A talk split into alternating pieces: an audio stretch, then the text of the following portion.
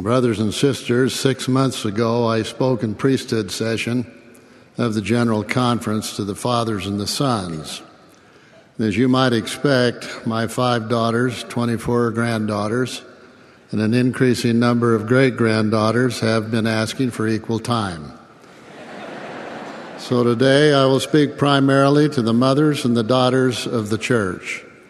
My dear wife Barbara has had an eternally significant influence on our daughters and granddaughters, and they in turn on her.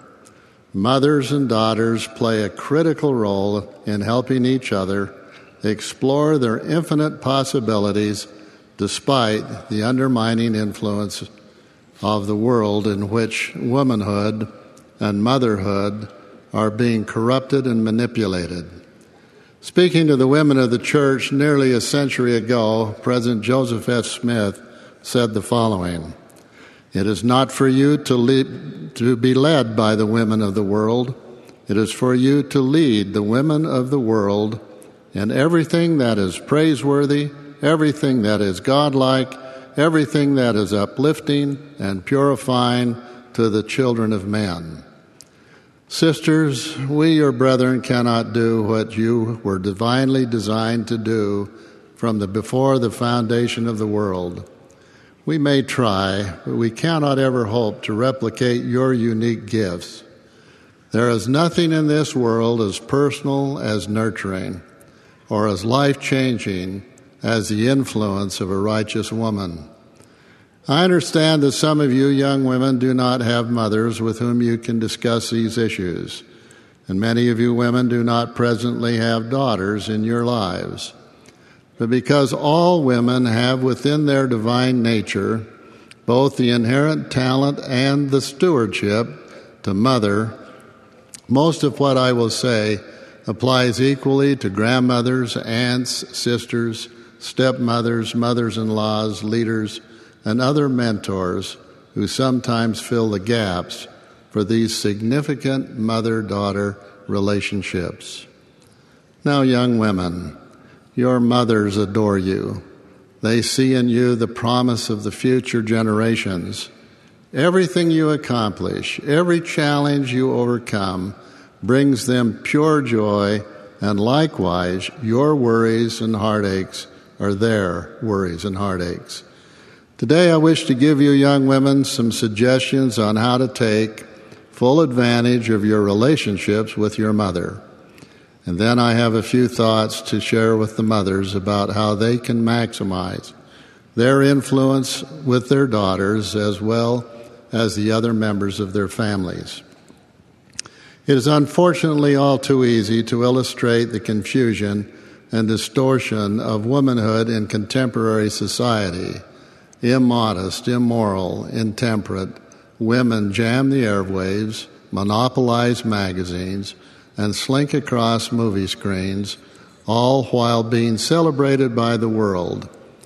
The Apostle Paul spoke prophetically of perilous times that will come in these last days, and specifically referenced something that may have seemed particularly perilous to him silly women laden with sin, led away with diverse lusts. Popular culture today often makes women look silly, inconsequential, mindless, and powerless. It objectifies them and disrespects them, and then suggests that they are able to leave their mark on mankind only by seduction. Easily the most pervasively dangerous message the adversary sends to women about themselves. And so, my dear young women, with all my heart, I urge you not to look to contemporary culture for your role models and mentors. Please look to your faithful mothers for a pattern to follow. Model yourselves after them, not after celebrities whose standards are not the Lord's standards and whose values may not reflect eternal perspective. Look to your mother, learn from her strengths, her courage, and her faithfulness. Listen to her. She may not be a whiz at texting, she may not even have a Facebook page. But when it comes to matters of the heart and the things of the Lord, she has a wealth of knowledge. As you approach the time for marriage and young motherhood, she will be your greatest source of wisdom. No other person on earth loves you in the same way or is willing to sacrifice as much to encourage you and to help you find happiness in this life and forever. Love your mother, my young sisters. Respect her. Listen to her. Trust her. She has your best interests at heart. She cares about your eternal safety and happiness. So be kind to her. Be patient with her uh, imperfections, for she has them. We all do. Now, I share a few thoughts with you mothers about the special role you play in your daughters' lives. We have a family friend who travels often and members of her extended family. Her primary observation after each trip is how much the young mother, the young women, behave like their mothers.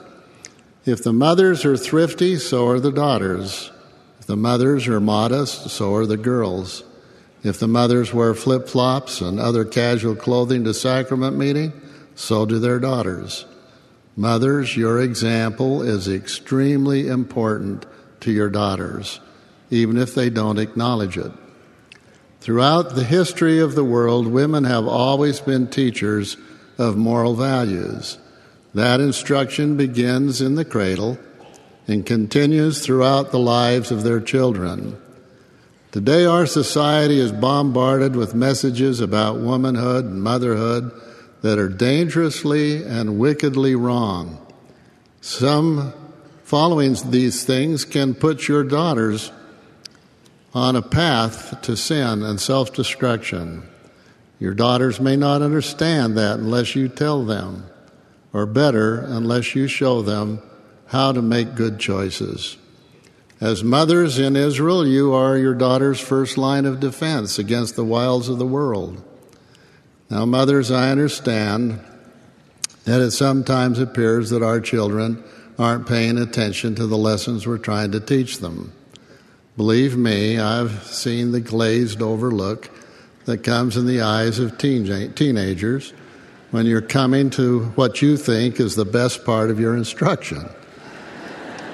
Let me assure you that even when you think your daughter is not listening to a thing you say, she is still learning from you as she watches you and watches your action to see whether they match your words. As Ralph Waldo Emerson said, What you do speaks so loud that I cannot hear what you say. Teach your daughters to find joy in nurturing children. This is where their love and talents can have the greatest eternal significance. Consider in the context President Harold B. Lee's injunction that the most important work you will ever do will be within the walls of your own home. This is true for all of us, of course, but especially powerful when considering the relationship of mothers and daughters. Mothers, teach your daughters that a faithful daughter of God avoids the temptation to gossip or judge one another. In a sermon to the Relief Society of Nauvoo, the prophet Joseph counseled The tongue is an unruly member. Hold your tongues about things of no moment. In recent years, there's been a rash of articles, books, and films written about women and girls who gossip, gossip and who are mean. Satan is always attempting to undermine the most precious element of women's divine nature, the nature to nurture. A mother daughter relationship is where a daughter learns how to nurture by being nurtured. She is loved, she is taught, and, and experiences firsthand what it feels like to have someone care enough about her to correct her while continuing to engage, encourage, and believe in her at the same time. Remember, sisters, God is the source of all moral and spiritual power. We gain access to the power entering into covenants with Him and keeping those covenants. Mothers, teach your daughters the importance of making covenants and then show them how to keep those covenants in such a way that they will desire to live worthy to go to the temple. In today's world, this means talking to your daughters about sexual matters. Your daughters, as well as your sons, are coming of age in a world that openly embraces early, casual, and thoughtless promiscuity. Immodest, unchaste women are glamorized and all too often celebrated and emulated. While there are steps that can be we can take in our homes and families to minimize our exposure to those unsavory elements of contemporary living, your daughters cannot entirely avoid the blatant sexual messages and enticements that surround them. You need to have frequent, open discussion with and during which you teach your daughters the truths about these issues. For example, they need to understand that when they wear clothing that is too tight, too short, or too low cut, they not only send the wrong message to young men with whom they associate, but they also perpetuate in their own minds the fallacy that a woman's value is dependent solely upon her sensual appeal. This never has been, nor will it ever be, within the righteous definition of a faithful daughter of God. They need to hear this clearly and repeatedly from your lips, and they need to see it modeled correctly and consistently in your own personal standards of dress, grooming, and modest living.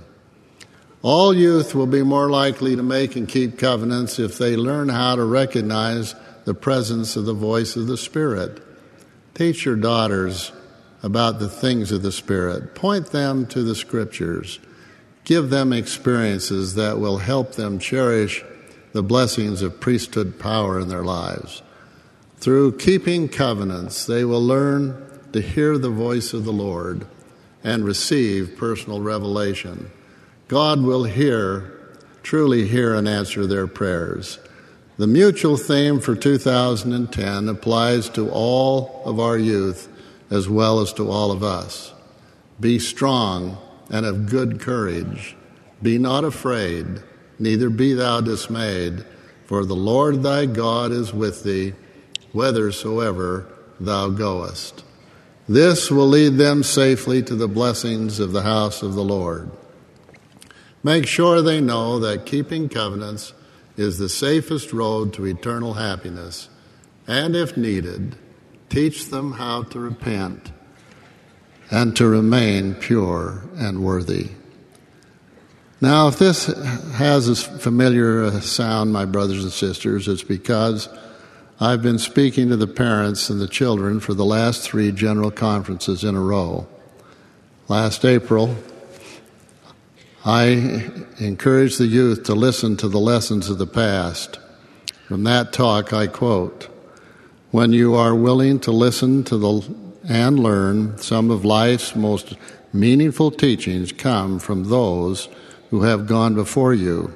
How much better your life will be if you follow the noble example of the faithful followers of Christ. Last October, I spoke to fathers and sons in priesthood meeting, and today I have spoken mostly to mothers and daughters. In each case, my message has been different but similar. I hope you're listening and see a pattern and hear a steady, consistent message that in these last days it is essential, even critical, that parents and children listen to and learn from one another. These are not just ethereal concepts about which I've been speaking. They are the essence the center of God's plan for our eternal happiness and peace. The church will help wherever we can. We are there to support and sustain you as parents and as children, but the home is the most important place to prepare the youth of today to lead the families and the church of tomorrow. It rests upon each one of us as mothers and fathers to do all we can to prepare our youth to be faithful, righteous men and women. It is in the home where we must teach the gospel by precept and by example. I conclude my counsel with the prophetic summary from President Joseph F. Smith.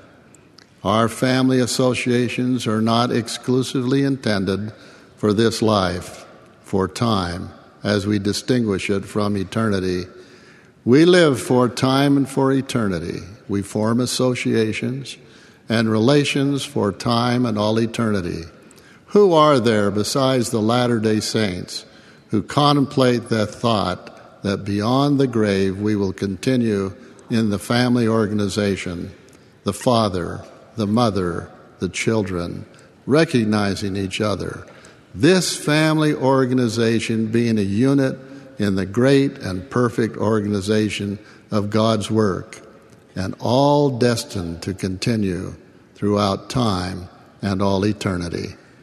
May God bless us to teach, nurture, and prepare one another within the walls of our homes for the great work that must be done by all of us now and in the future, is my prayer. In the name of the Lord Jesus Christ, amen.